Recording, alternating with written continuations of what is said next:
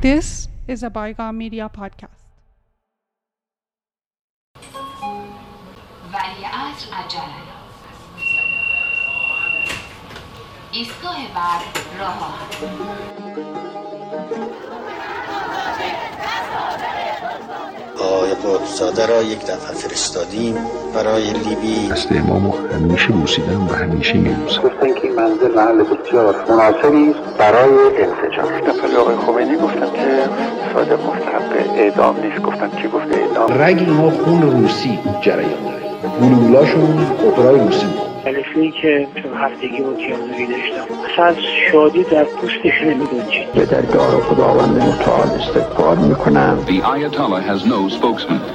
That's not exactly true. سخنگوی آیت الله مروری بر زندگی صادق قطبزاده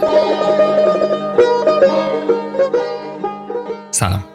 من محمود عزیمایی هستم اینجا تورنتوست و شما به اپیزود 11 هم از فصل دوم پادکست رادیو دستنوشته ها با عنوان سخنگوی آیت الله گوش می دهید. در اپیزود 8 برایتان از منابع مالی صادق قطبزاده گفتم و همانطور که وعدهش را داده بودم در این اپیزود سعی خواهم کرد هر آنچه که تا اینجا درباره ارتباط قطبزاده با سازمانهای اطلاعاتی خارجی می‌دانم با شما در میارم.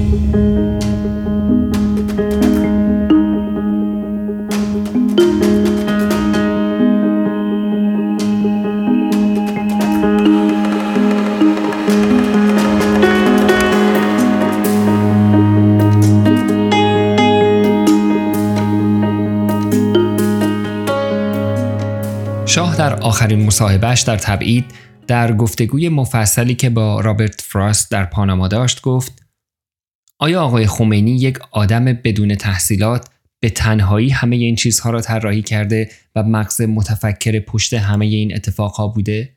مسلما نه. رابرت فراست می‌پرسد فکر می‌کنی چه کسی بوده است؟ و شاه جواب می‌دهد دقیقا نمی‌دانم اما می‌دانم چه کسانی دور برش بودند. وقتی فراست دوباره با اصرار می‌پرسد دوروبریهایش از کجا آمده بودند شاه جواب می‌دهد Well, the two main people in those days, at least uh, on the surface, were Yazdi and uh, Qutbzadeh, uh, with a past that we all know.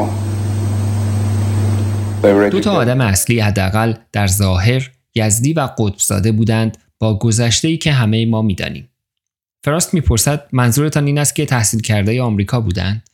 و شاه که به نظر میآید تا اینجا با پاسخهای کوتاه تمایل چندانی به باز کردن این بحث نداشت بیشتر توضیح می‌دهد. Well, not only that, Yazdi was an American citizen. Qutbzadeh was thrown out of Georgetown University because he was incapable of studying.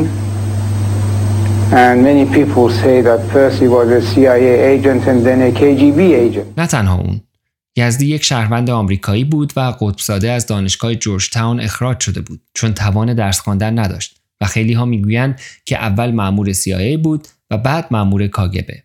می‌دانیم که این مصاحبه را فراست در 8 ساعت و در طول چهار روز ضبط کرد اما فقط یک نسخه یک ساعته از آن منتشر شده است. اردشیر زاهدی سفیر شاه در آمریکا و انگلیس و همینطور وزیر خارجهش هم نظر مشابهی با او درباره قطبزاده دارد. زاهدی در مصاحبه‌ای با برنامه کوچ ایرانیان در تلویزیون ایران فردا وقتی در مورد اطرافیان آیت الله خمینی صحبت کرد بدون اسم بردن از قطبزاده او را جاسوس آمریکا خواند.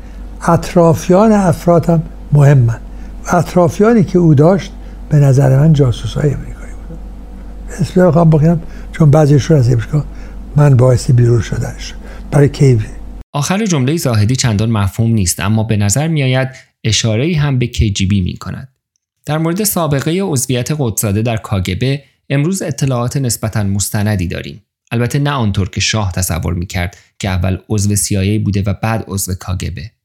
بر اساس آنچه تا کنون می‌دانیم حدود 20 سال قبل از انقلاب بنا به یادداشت‌های ولادیمیر کوزچکین کاگبه تلاش کرده بود تا قدساده را جذب کند. ولادیمیر کوزچکین از افسران ارتش اطلاعاتی شوروی و یک جاسوس حرفه‌ای بود که دو سال پیش از انقلاب در پوشش کاردار سفارت شوروی به ایران اعزام شد و تا سه سال بعد از انقلاب در ایران ماند تا اینکه در سال 1982 از مرزهای شمالی ایران به ترکیه گریخت و از آنجا به انگلیس رفت. به نظر میآید کوزچکین جاسوس دو جانبه بوده و MI6 برنامه فرار او را به انگلستان از مدتها پیش طراحی کرده بوده است. کوزچکین بسته های اطلاعاتی مفصلی در اختیار MI6 گذاشت. چون رشته تحصیلیش ایران و زبان فارسی بود، قبل از عضویت در کاگبه به عنوان کارآموز در شهرهای مختلف ایران و از جمله در معدن باف کارآموزی کرده بود. بعد از بازگشت از ایران به عضویت کاگبه درآمد و به ایران اعزام شد. کوزشکین بعد از فروپاشی شوروی در سال 1991 خاطراتش را با عنوان کاگبه از درون منتشر کرد که بخشهایی از آن در ایران به نام کاگبه در ایران افسانه تا واقعیت توسط اسماعیل زند و حسین ابوترابیان ترجمه و منتشر شده است. کوزشکین در این کتاب می نویسد در مطبوعات جهانی برای اولین بار وقتی از قدسزاده نام بردند که وی از آمریکا برای پیوستن به همراهان خمینی روانه پاریس شد. اما افراد معینی که نماینده منافع شوروی بودند از خیلی پیشتر او را می شناختند. صادق قدسزاده در اوایل دهه 60 میلادی که نوجوان بود از مد روز پیروی کرد و برای تحصیل روانه آمریکا شد. در آنجا به زودی مجذوب ایده های چپگرایانه شد که در میان دانشجویان ایرانی مقیم خارجه محبوبیت داشت. در این حال هوا بود که نظر گیرو اداره اصلی اطلاعات شوروی که در آن زمان نمایندگانش در میان دانشجویان چپگرا به شکار می پرداختند را به خود جلب کرد. به خدمت گرفتن قطبزاده چندان مشکل نبود. وی آماده کمک کردن به اتحاد شوروی پایگاه کمونیسم جهانی بود. اما به زودی استکاک های میان قطبزاده و گیرو پیدا شد. گیرو می‌خواست او تحت سرپرستیش در ایالات متحده بماند و پس از خاتمه تحصیلاتش در آنجا کار کند تا به این ترتیب گیرو بتواند مسئله کاشتن عاملش را در سرزمین دشمن اصلی حل کند. اما قدساده نقشه های دیگری داشت. می‌خواست برای ادامه تحصیل به شوروی برود. این خواسته او گیرو را گیر کرد. سعی کردند قدساده را قانع کنند که تصمیمی عجولانه گرفته است. اما او در تصمیم خیش استوار بود. سپس به اعمال فشار بر او پرداختند و حتی تهدیدش کردند. در اثر این وضع میان او و افسر سرپرستش مشاجره در گرفت و در نتیجه قدساده از ادامه همکاری امتناع کرد. داستان معاشقه او با کمونیسم شوروی به سر رسید. از آن پس به صورت دانشجوی مادام العمر در ایالات متحده زندگی کرد تا اینکه فرصت پیوستن به نهضت خمینی به وجود آمد. مشکوک بودن به عضویت قدساده در CIA به شاه محدود نمی‌شد. بعضی از افراد بسیار سرشناس و خوشنام دانشگاهی و مبارزین سیاسی قبل از انقلاب همچنین نظری داشتند. مولود خانلری مبارز سیاسی که مدتی ریاست شورای عالی نهضت مقاومت ملی را هم بر عهده داشت به پروژه تاریخ شفاهی دانشگاه هاروارد گفته که از دکتر علی شایگان در اواخر دهه 60 میلادی شنیده است که قطبزاده معمور سازمان سیای آمریکاست. با قطبزاده این وسط میانه بنده بعد از دو سه سال به هم خورد قطبزاده شروع کرد به لاس زدن با کمونیستا بندم از نقش قطبزاده اصلا خبر نداشتم. او ملی می‌دیدم که پاسپورم هم می‌گفت از من گرفتن. پاسپور سوریم داشت تو جیبش و می‌رفت سوریه و میامد بدونی که من بدونم او عضو عمله. و سوابقش چی هست که برای من مردی بس متشخص و راستگو عضو چپیبل که مرحوم دکتر شایگان بود. روزی در خانه خود من گفت این مال سیاس. قدزاده و شاهین فاطمی هر دو مال سیای امریکا. بله. شایگان نه دروغگو بود و نه مردی که قصه بسازه اینو دکتر علی شایگان به شما گفت. مرحوم شایگان بله. دکتر شایگان اینجا بودن که اینو به شما گفتن؟ بله بله. پاریس اومده بود. بعد از مدت ها که اجازه دادم و اومد خانه خودم بله. توی اتاق خود من. خوب یادم است که مخصوصا دستشم بلند کرد. واقعا پناه بر خدا. لعنت الله علی قوم ظالمین و گفت که اینا سالم و صادق نیستن. چه سالی بود حدودا خانم؟ اولین باری که بعد از مدت ها دکتر شایگان به اینجا اومد حدودا من می‌خوام بگم به شما عرض می‌کنم شست هشت شست نه مثلا. یه همچی وقتا زودتر نمی‌توند باشه. قدساده من کم کم دیدم سخت داره حقه بازی می‌کنه. اولا با کمونیستا ساخته. طور ساخته که اینا واقعا قبولش کردن. ایمانیته میره پیام می‌بره اصر ایمانیته چاپ می‌کنه. یوریست دموکرات میرد که مال اوناست. وکیل ازشون می‌گیره. با عرض شود حضور شما البلا وکیل معروف کمونیستا رفیق شده. رفیق شب روزی وکلای کمونیست. عرض شود بوکه. بوکه یکی دیگر. با اینا و بعد به هر دری وارد میشه. لیبی می‌رفت و نمی‌دونم یاسر عرفت می‌دید و دائما سفیر سیار خمینی شده بود در مورد دریافت پول از لیبی در اپیزود 8 مفصل صحبت کردم.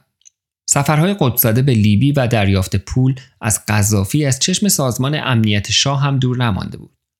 در نواری که از مذاکرات شورای امنیت ملی کشور به ریاست شاپور بختیار در روزهای پایانی پیش از سقوط شاه توسط جمهوری اسلامی منتشر شده است، صحبتی بین بختیار و یکی از اعضای شورای امنیت ملی شنیده می شود که در مورد اهمیت نقش قطبزاده در بین اطرافیان آیت الله خمینی کمونیست بودنش و پولهایی که از لیبی گرفته صحبت می کنند. یه تابلوی زدن روی چادر نوشته که قطبزاده خبر داده بودن که نوشته است که قطبزاده سمتی ندارد و بله بله. خب همین قطبزاده که سمتی نداره روز چهار تا از طرفشون صحبت می‌کنه. بنی صدرم صحبت می‌کنه بله صدر چیز نیست. مطروح نیست. بله اون چیزی که خیلی مزاحمه این قطبزاده است و یزدی این دوتا یزدی هم کمتر قطبزاده از همه فاصله اون, اون که کمونیسته اون که کمونیست دارش کی؟ قطبزاده به اون پوله که از لیبی می‌گیره کمونیست بودنش هم دیگه واقعا شاید یکی از عجیبترین مسائل در مطالعه زندگی قطبزاده همین باشد که باور عمومی در پیش از انقلاب از حکومت وقت گرفته تا خیلی از مبارزین و دانشگاهیان این بود که قطبزاده تمایلات کمونیستی داشته است. از طرفی می‌دانیم که نزدیکترین دوستان قطبزاده در فرانسه وکلای معروف کمونیست و چپ فرانسوی بودند. افرادی مثل نوری البلا، کریستیان بورگه، فرانسیس شرون و برتراند وله. اما از آن طرف امروز این را هم می‌دانیم که بین حزب توده و کمونیست های ایرانی و قطبزاده تنفر دو جانبه حاکم بوده است. اسناد تاریخی قابل اعتمادی هم داریم که نشان از نقش سنگین کاگبه با کمک حزب توده در تخریب جایگاه قطبزاده در میان حاکمیت بعد از انقلاب دارند تا جایی که نهایتا به اعدام وی انجامید. کرول جروم دوست دختر کانادایی قطبزاده در کتابش مرد در آینه به مقاله‌ای که آرناد دوبورگراف روزنامه‌نگار معروف آمریکایی بلژیکی در دورانی که آیت الله خمینی در پاریس بود در نیوزویک منتشر کرد اشاره می کند که در آن از قطبزاده به عنوان یک مأمور کمونیست لیبیایی شوروی اسم برده بود. این مقاله ادعا کرده بود که قطبزاده ارتباط مستقیمی با سران حزب کمونیست فرانسه و ایتالیا دارد. طبق این مقاله ماموران اطلاعاتی فرانسه هم گزارش داده بودند که قطبزاده با سرویس مخفی لیبی همکاری نزدیکی دارد. کرول جروم در کتاب خاطراتش می‌گوید از قطبزاده درباره این ادعاها پرسیده.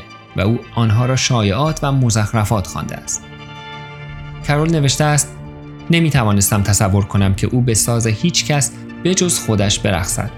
اگر هم هر ارتباطی با روسها و لیبیایی ها داشت به نظر می آمد که این آنها باشند که با وی رابطه دارند تا او با آنها. کرول می نویسد ارتباط صادق با سازمان آزادی بخش فلسطین و دوستیش با افرادی که عضو حزب کمونیست فرانسه شده بودند مثل نوری البلا حساسیت سازمان ضد جاسوسی فرانسه و موساد اسرائیل را برانگیخته بود. ملاقات قدساده با قذافی و دریافت کمک های مالی از لیبی هم از چشم این سازمان های اطلاعاتی دور نمانده بود. گویا ماموران اسرائیلی که قدساده را تعقیب کرده بودند به فرانسوی ها اطلاع داده بودند که او از تراپلوس به ژنو رفته و یک حساب بانکی 5 میلیون دلاری در ژنو باز کرده است. به گفته اسرائیلی ها این پول کمکی از طرف حافظ اسد بوده است. کرول جروم می نویسد که این سازمان های اطلاعاتی منابع مقاله های مثل مقاله آرناد دوبورگراف بودند. در فوریه 2013 ایمیلی به آرنارد دوبورگراف فرستادم و خواستم نظرش را درباره ادعای کرول جروم که سازمان های اطلاعاتی اسرائیل و فرانسه منبع او بودند بگوید. برخلاف انتظارم جواب ایمیلم را داد.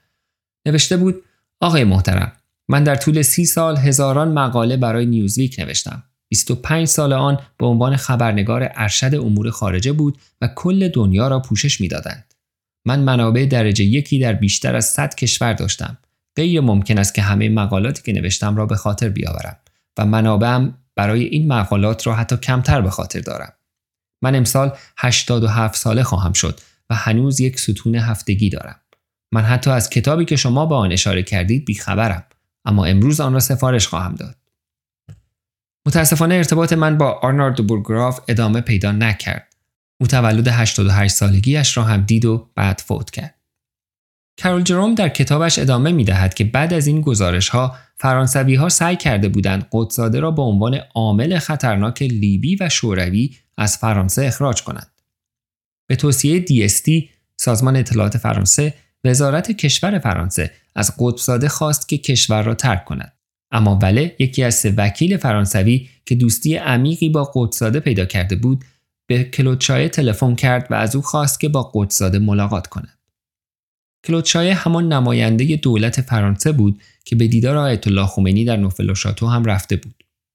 شاید توانست دولت فرانسه را متقاعد کند تا برای جلوگیری از اینکه فرانسه روابطش با حکومت آینده ایران خراب نشود از اخراج قدسزاده خودداری کنند. قدسزاده در 16 مرداد 1359 وقتی به عنوان وزیر خارجه وقت برای پاسخگویی به سوالات نمایندگان اولین دوره مجلس شورای اسلامی به مجلس رفته بود از اتهاماتی که به او به عنوان معمور کاگبه می‌زدند دفاع کرد و گفت قبل از انقلاب این اتهامات را روزنامه های آمریکایی به او می‌زدند. نوکران سیاست شرق بسیار گفتند و واگفتند و تهمت زدند و افترا زدند.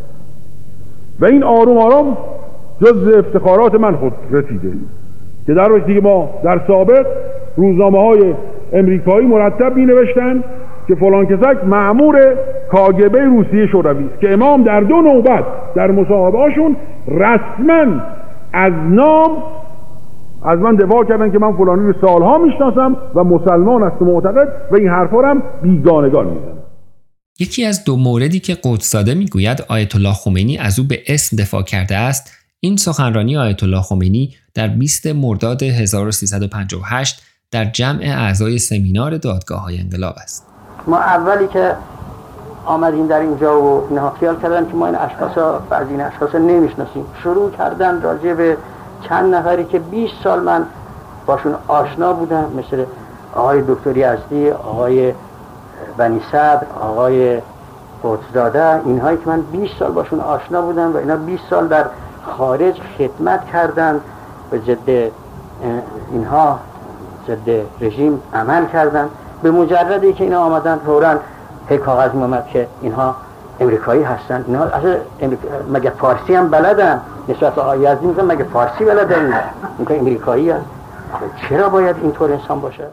قدساده در جلسه مجلس ادامه می دهد که حالا کسانی که سالها نوکر شوروی بودند حالا شدهاند خط امام و به ما تهمت آمریکایی می‌زنند. حالا آمدیم در مملکتمون کسانی که نوکر روسیه شوروی هستند و سالها در اونجا نوکری مشغول بودند اینها شدن خط امام و به ما تهمت امریکایی می‌زنند جل در اینجا هاشمی رفسنجانی رئیس مجلس صحبتهای قدساده را قطع می کند و می‌پرسد کیا؟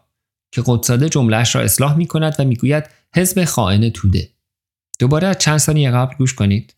اینها شدن خط امام و به ما تهمت امریکایی می‌زنن. جل الخالق کیا حزب توده.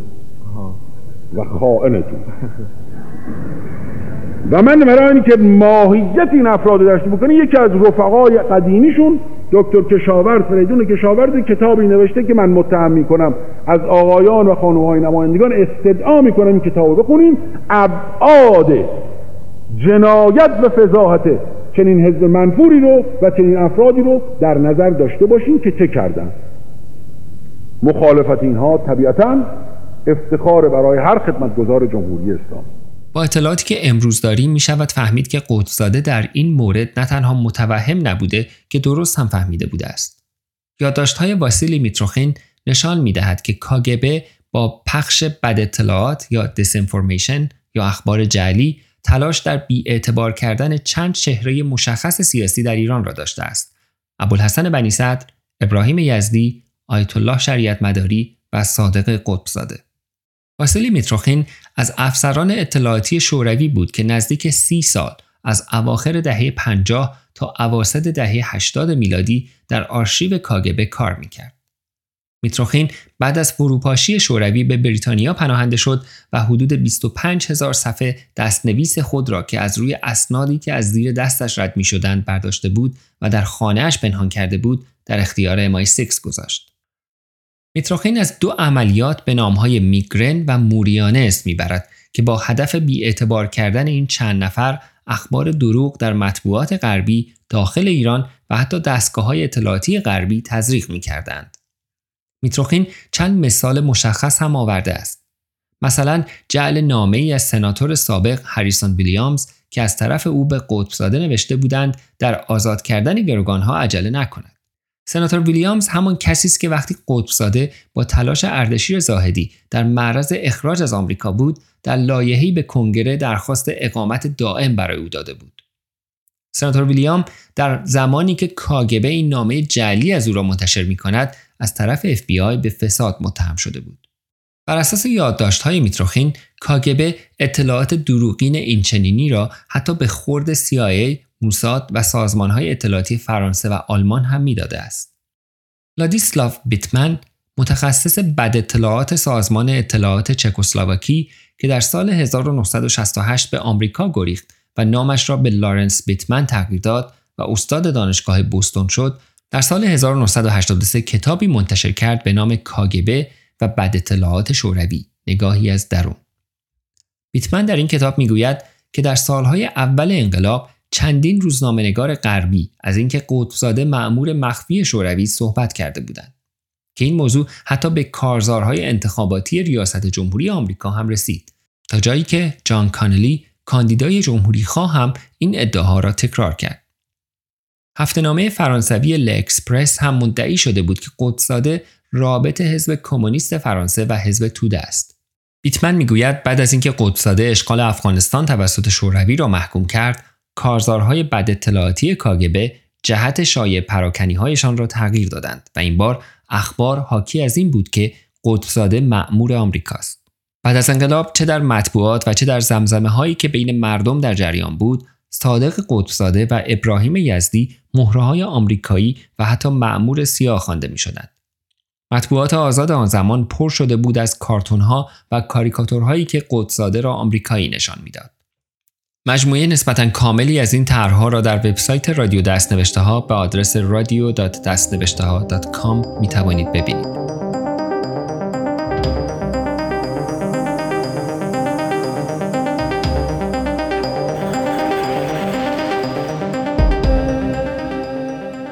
اولین بار که شاپور بختیار آخرین نخست وزیر شاه در پاریس مورد یک سوء قصد ناموفق قرار گرفت، قدساده هم در پاریس بود. داستان را از زبان خود قدساده بشنوید. ارز کنم واقعی اونجا چه بود؟ پاریس.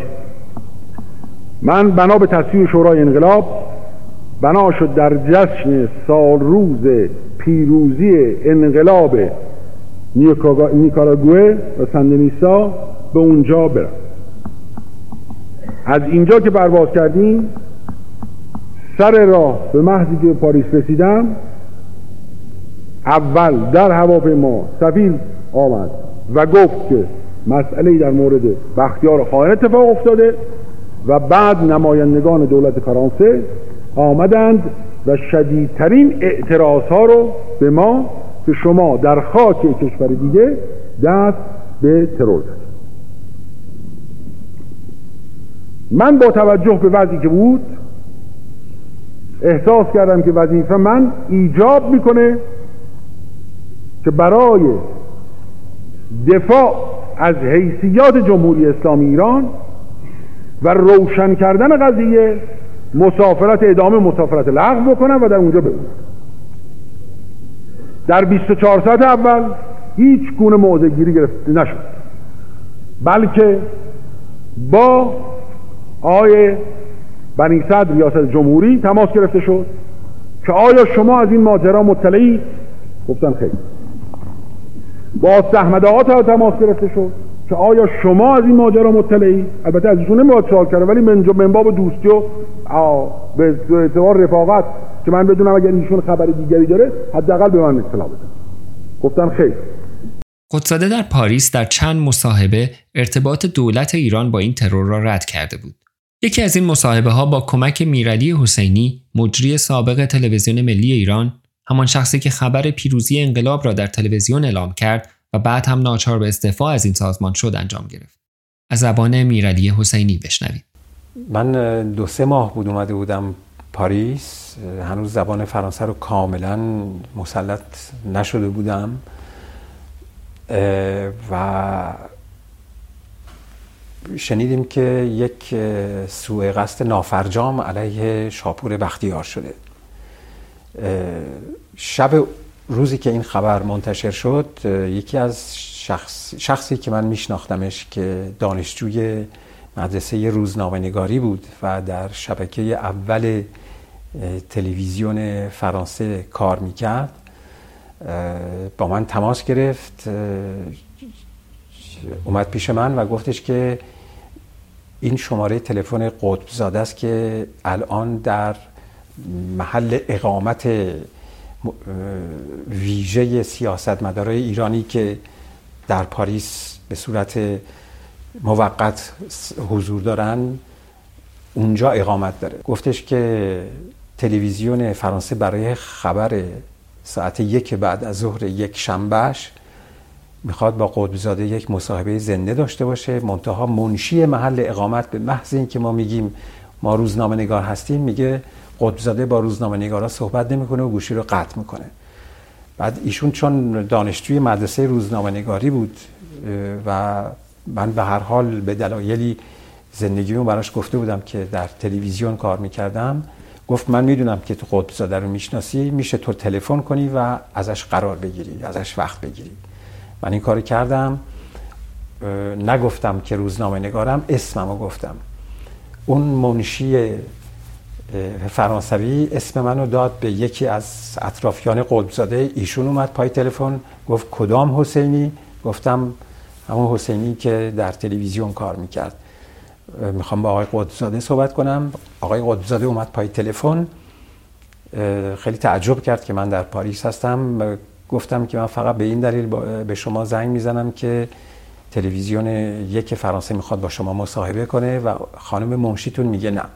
گفت نه من اینو برای روزنامه ها گفتم برای تلویزیون اصلا اشکال نداره.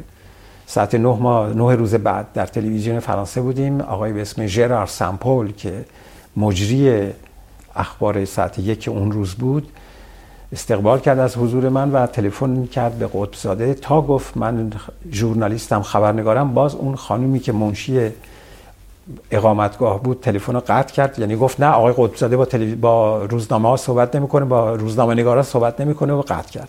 دوباره من شماره رو گرفتم و به جای اینکه باز بگم روزنامه نگار گفتم که من اسممو گفتم و خود قطب زاده اومد پای تلفن. گفتم منشیتون باز اجازه نداد این آقایی که با شما صحبت می‌خواد بکنه ژرار سمپل است. دیشب من بهتون گفتم. گفت بله من ایشون می‌شناسم. با ژرار سمپل من قبلا کار کردم. بله گوشی رو بدین. و گوشی رو گرفت و آقای ژرار سمپل رو با قطب زاده صحبت کرد. قرار گذاشتن و قطب زاده اون روز در اخبار ساعت یک تلویزیون فرانسه شرکت کرد مصاحبه کرد. در هدفی بود که از قطبزاده بپرسن که اون موقع قطبزاده وزیر امور خارجه دولت بنی صدر بود.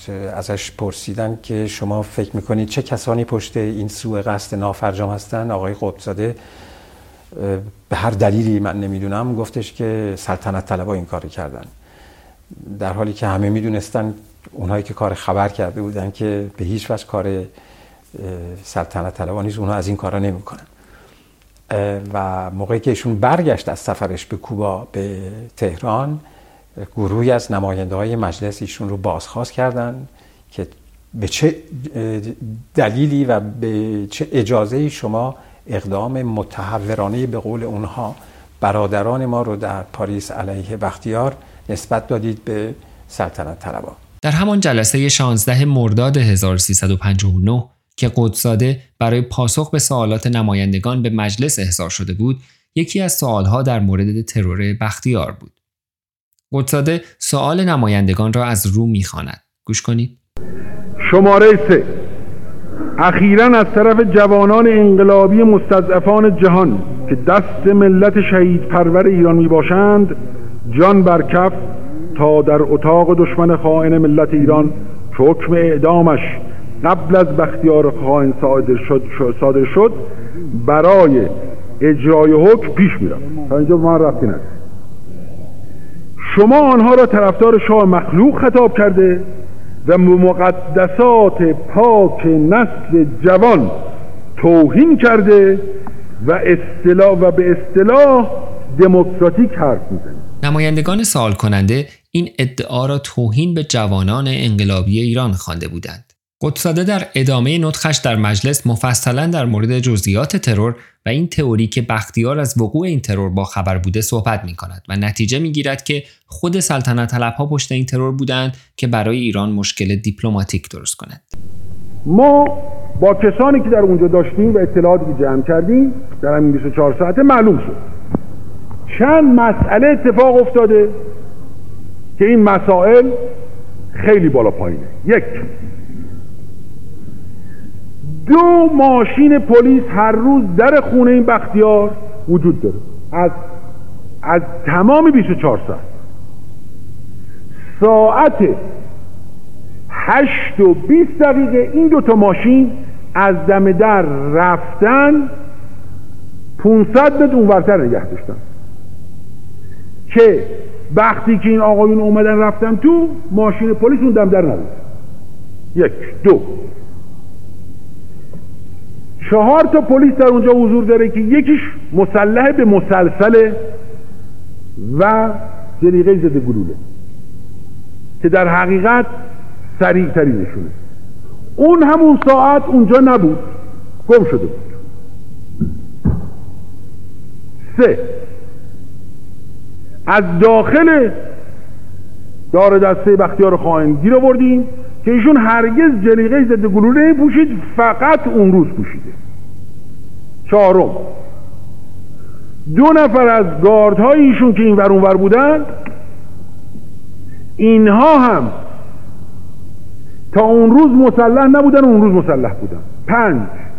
پسر بختیار خواهیم که عضو پلیس فرانسه است عضو رسمی پلیس فرانسه است اصلا تبع اونجا فلان اون روز نه تنها در منزل بختیار خواهیم بوده بلکه در همیشون باز کرده. با توجه به این اطلاعات با توجه به عدم اطلاع دیگران و با توجه که شورای انقلاب هم مطلع نبوده حداقل بعد مطلع نبوده. یعنی من که میلیون میگم در این مسائل حداقل من باید مطلع باشم مطلع نبودم ما اعلام کردیم که دولت ایران کوچکترین اطلاعی از این ماجرا نداره. و با توجه به اطلاعاتی که ما داریم دولت فرانسه و عوامل خودشون خودشون برمیگرده به اونها. می‌دانند می‌دانستند که چه کار کردن. مصاحبه من روشن در این زمینه. هفتش مصاحبه کردم.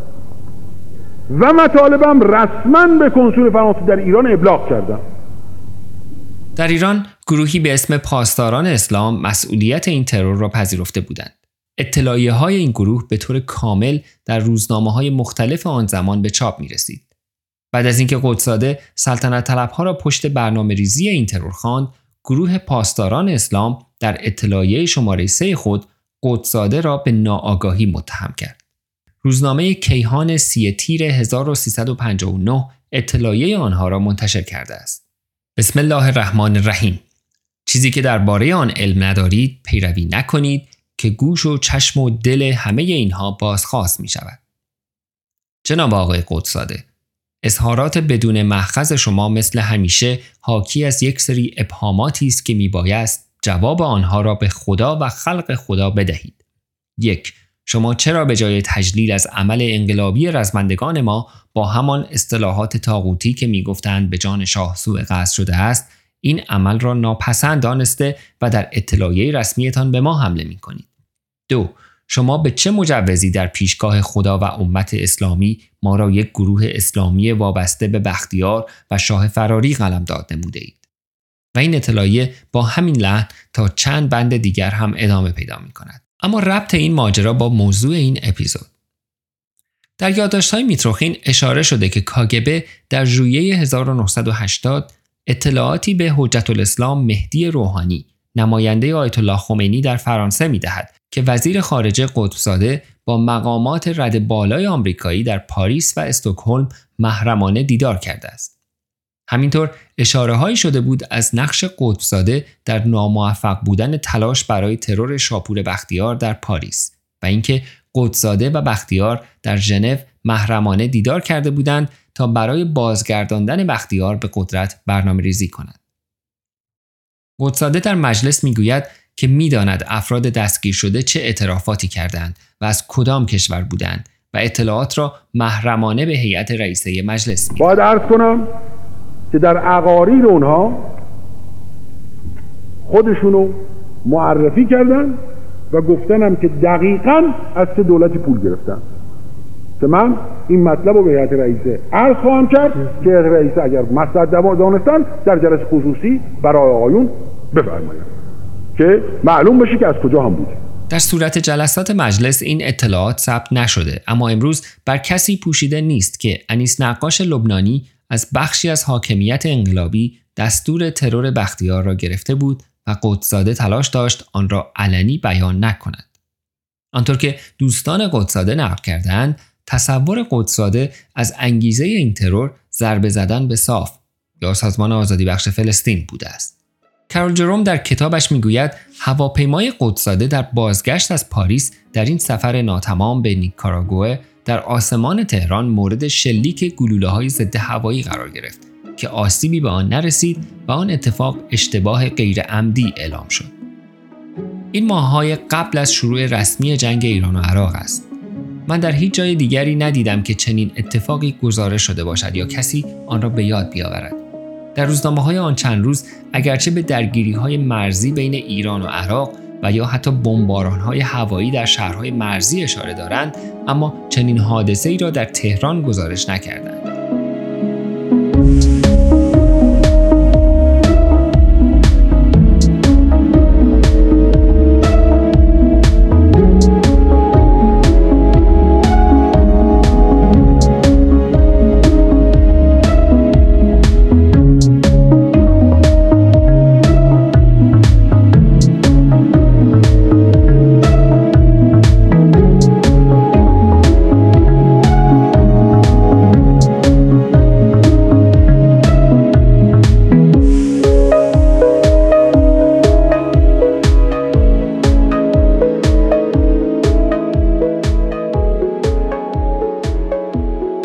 لادیسلاف میتمن در کتابش به روزنامه تندروی آزادگان در سالهای اول انقلاب اشاره می کند که بسیاری از بد اطلاعات هایی که توسط کاگبه تولید می شدند را منعکس می کرده.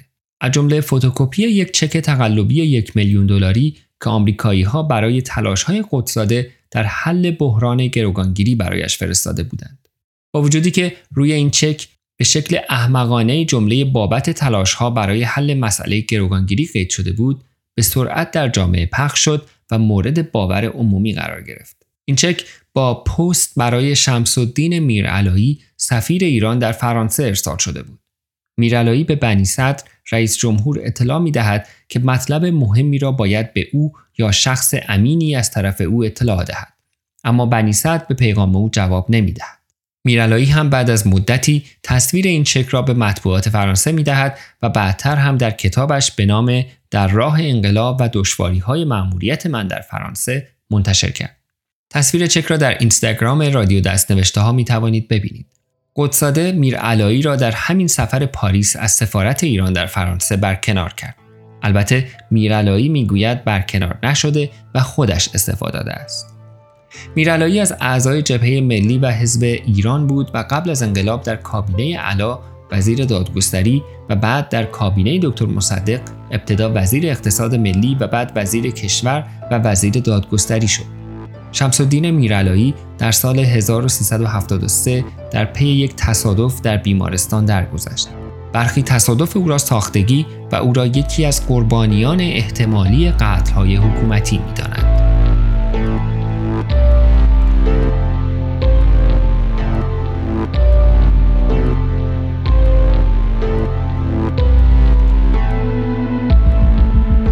روزنامه پراودا در نهم نوامبر همان سال گزارش داد که قدسزاده و بنی صدر با برژنسکی در الجزایر ملاقات کردند و طرح کودتایی علیه انقلاب را مورد بحث قرار دادند.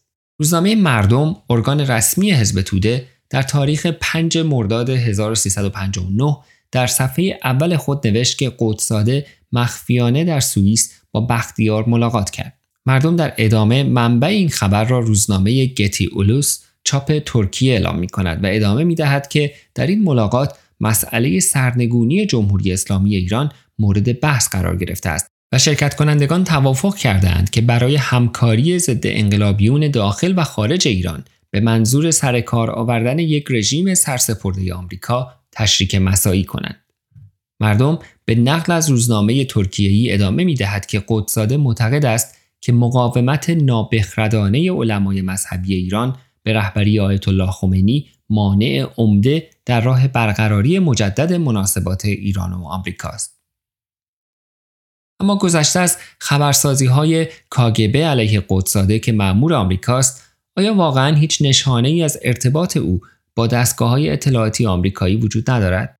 پاسخ به این سوال خیلی راحت نیست. دوستی قدیمی قدساده با ریچارد کاتم این موضوع را پیچیده تر هم می کند. ریچارد کاتم در مقطعی از زندگیش معمور رسمی CIA بود اما بعدتر به فعالیت‌های آکادمیک روی آورد.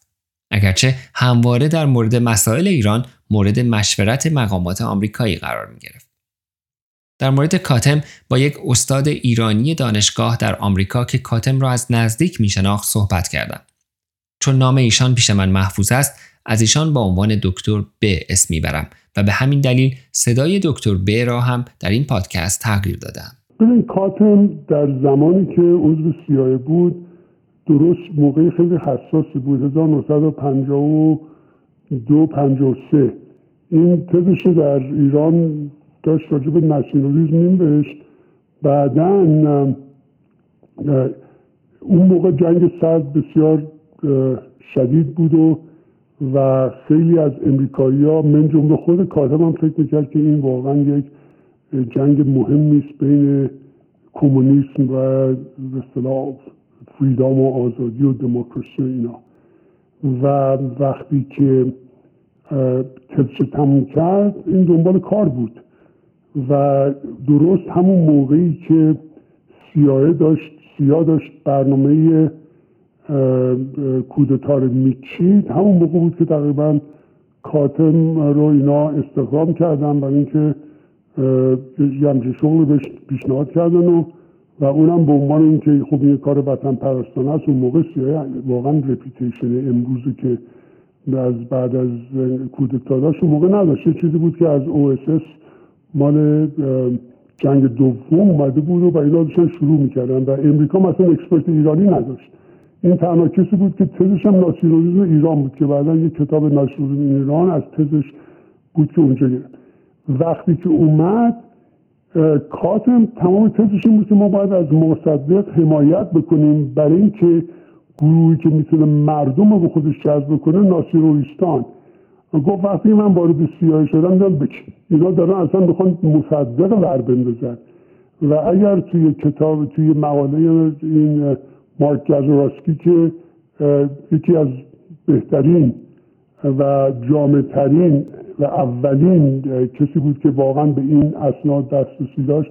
ببینید میگه در اسم یاد کردن ولی گفت middle level officials were opposed to the coup. این قشنگ شما بریم بخونه می‌بینید.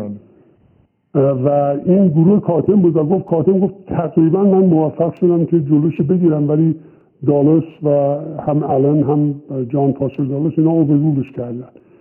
و کاتم گفت تز من غلط در اومد چون من گفتم با این کارتون جبهه ملی رو شما فرار میدین به سوی روسیه. منتها اینا نرفتن به طرف روسیه ولی خب جبهه ملی ضربه بدی خورده بود بعد از این جریانات. بعد سال تا سال 57 هشت اون موند و بعد اومد بیرون دیگه از CIA اومد بیرون. دکتر ب می‌گوید از همسر ریچارد کاتم شنیده است که در دورانی که دولت آمریکا به قدسزاده مهلت کوتاهی داده بود تا آمریکا را ترک کند چند ماهی در خانه ریچارد کاتم زندگی کرده است. خانم کاتم به من گفت که آره قدسزاده نمی‌تونست امریکا بمونه. چند روز خونه کاتم مونده بود. آره گفت اینا همین در این فرار بوده از امریکا جایی و اومدن خونه ما موندن یکی از اولین اقدامات دولت کارتر بعد از شروع ماجرای گروگانگیری دیدار با ریچارد کاتم بود تا از طریق او بتوانند راه تماس مستقیمی با قدسزاده پیدا کنند. همینطور جردن رئیس کارکنان کاخ سفید در دوره کارتر در 23 ژانویه 1980 در جریان بحران گروگانگیری با یک جت نظامی به پیتسبرگ سفر می کند تا با گفتگو با کاتم، آیت الله خمینی، یزدی و صادق قدساده را بهتر بشناسد. جردن در کتابش نوشته که قدساده دانشجوی کاتم بوده که کمی عجیب است چون به نظر نمیآید کاتم در دانشگاه جورج تاون تدریس کرده باشد و قدساده هم در دانشگاه پیتسبرگ که دانشگاه کاتم بوده سابقه دانشجویی نداشته است. جردن در کتابش می‌گوید که کارتر و مشاوران او را در جریان تصمیمش برای دیدار با کاتم نگذاشته بود و هدفش این بوده که تصویری متفاوت از آنچه که CIA و دستگاه های اطلاعاتی رسمی از ایران می‌دهند به دست آورد. جردن در یادداشتی برای جیمی کارتر در 29 ژانویه 1980 به دیدارش با کاتم اشاره کرده است. جردن برای کارتر نوشته کاتم در جریان فعالیت های ما نیست اما ما از او برای ارتباط با قدساده و بررسی صحت و سقم بعضی چیزها استفاده می کنیم. جردن در این یادداشت هم قدساده را دانشجوی پروفسور کاتم و کسی که کاتم او را برای سالهای طولانی می‌شناسد معرفی می کند و از کاتم نقل می کند که وقتی برای اولین بار او را دیده گفته قدساده بدترین آدم برای رهبری ایران خواهد بود اما بهترین آدم برای آزاد کردن گروگان هاست. از کتاب خاطرات جردن و همینطور اسنادی که این اواخر از دولت کارتر منتشر شده و در کتابخانه جیمی کارتر نگهداری می شود واضح است که کاتم و قدسزاده در مقطعی به طور مرتب تماس تلفنی داشتند و خلاصه گفتگوهای آنها در این اسناد منعکس شده است. در یکی از این اسناد آمده است که قدسزاده گفته من چند روز دیگه دوست شما رو اینجا می بینم. بهش بگم که شما زنگ زدید؟ کاتم در حالی که نمی‌دانسته قدسزاده از چه کسی حرف می‌زند جواب داده حتما. این تماس های تلفنی هر چند روز یک بار ادامه داشته. بعضی از این گزارشات قسمت های سیاه شده دارد. مثلا در یکی از این گزارش ها آمده که کاتم از قدسزاده می‌پرسد که آیا او می‌تواند به شخصی که نام آن سیاه شده تلفن کند و از گروگان ها پرسجو کند؟ قدسزاده به کاتم توصیه می کند که این کار را نکند. در عوض پیشنهاد می دهد که او یعنی قدسزاده با آن شخص صحبت کند و نتیجه را به کاتم اطلاع دهد. کاتم به جز قدسزاده با یزدی هم دوست بوده اما در تاریخ این یادداشت یعنی 18 مارس 1980 یزدی نقشی در جریان گروگانگیری نداشت. در یادداشت دیگری به تاریخ 29 ژانویه همان سال قدسزاده به کاتم می‌گوید که به زودی میبینمت. کاتم گفته متوجه نشده که آیا قدسزاده سعی دارد با رمز و اشاره صحبت کند یا اینکه دارد از او می‌خواهد که به ایران سفر کند. چند ماه بعد در هفت مارس در سند دیگری آمده است که کاتم آماده سفر به ایران برای دیدار با قدسزاده و بهشتی است. در این یادداشت آمده که کاتم و بهشتی آشنایی هفت ساله داشتند. در ادامه این گزارش به نقل از کاتم آمده که قدسزاده دوباره از دوست کاتم که شدیداً درگیر جریان این بحران است اسپرده و چند سطر بعدی کاملا سیاه شده است. در اسناد رسمی مدرکی که نشان دهد این سفر انجام شده است به دست نیاوردم. اما دکتر ب مطمئن است که این سفر انجام شده و حتی او کاتم را در برگشت از ایران از فرودگاه به خانهاش رسانده است. از دکتر ب پرسیدم که آیا هیچ احتمالی می دهد که قدسزاده با CIA ارتباط داشته؟ اصلا من فکر نه. وقتی قدسزاده وزیر خارجه دولت انقلابی شد، دولت کارتر از FBI خواست تا تحقیق مفصلی درباره سابقه قدسزاده در دوران زندگیش در آمریکا انجام دهد. اگر قدسزاده مأمور CIA بود خیلی بعید به نظر می آید که دولت آمریکا نیاز به چنین تحقیقی داشته باشد. بخش بزرگی از این گزارشات طبق قوانین آزادی اطلاعات از طبقه بندی خارج شده است. CIA هم گزارش های متنوعی درباره صادق قدسزاده دارد که به بخش های آزاد شده آن دسترسی دارد. نه تنها در هیچ کدام از این گزارش ها سرنخی از یک ارتباط سیستماتیک با دستگاه اطلاعاتی دیده نمی شود که اتفاقا برعکس به نظر میآید سیستم اطلاعاتی آمریکا قدساده را یک دانشجوی فعال مزاحم و احتمالاً با افکار کمونیستی می شناخته است. در یکی از گزارش های CIA آمده که قدساده وقتی در پاییز سال 1960 در یک عروسی ایرانی در مسجد اسلامی واشنگتن شرکت می کند یک کلاه برت بر سر داشته که ادعا می کرده آن را شخص ارنستو چگوارا به او داده است. در اسناد FBI هشت نام مختلف برای قدساده گزارش شده است. گویا هر بار که برای مصاحبه فرا خوانده می شده یا در آمریکا به خاطر فعالیت‌هایش دستگیر می شده برای ردگم کردن اسمش را با املاهای مختلف یا اسمهای ترکیبی و ساختگی از صادق قدساده و فامیل پدرش قطبی و نسبش اصفهانی به ماموران می‌داده. اسامی مثل سیف قطبزاده، صادق اصفهانی، صادق قطبی اصفهانی، صادق قطبزاده با جی به جای جی اچ، صادق اصفهان با یک خط تیره وسط اصفهان، صادق قطبزاده با کیو و اسم عجیب لفهانی صادق قطب. این بازی با اسم احتمالا ده سال بعد FBI را برای دنبال کردن ردش در شهرهای مختلف آمریکا حسابی به دردسر انداخته اگرچه همه این اسامی نهایتا در پرونده وزیر خارجه دولت انقلابی آمده است. بررسی زندگی صادق قدساده را در اپیزودهای بعدی برایتان ادامه خواهم داد. در پایان این اپیزود سرود چهارم حزب توده ایران با شعری از احسان تبری را بشنوید.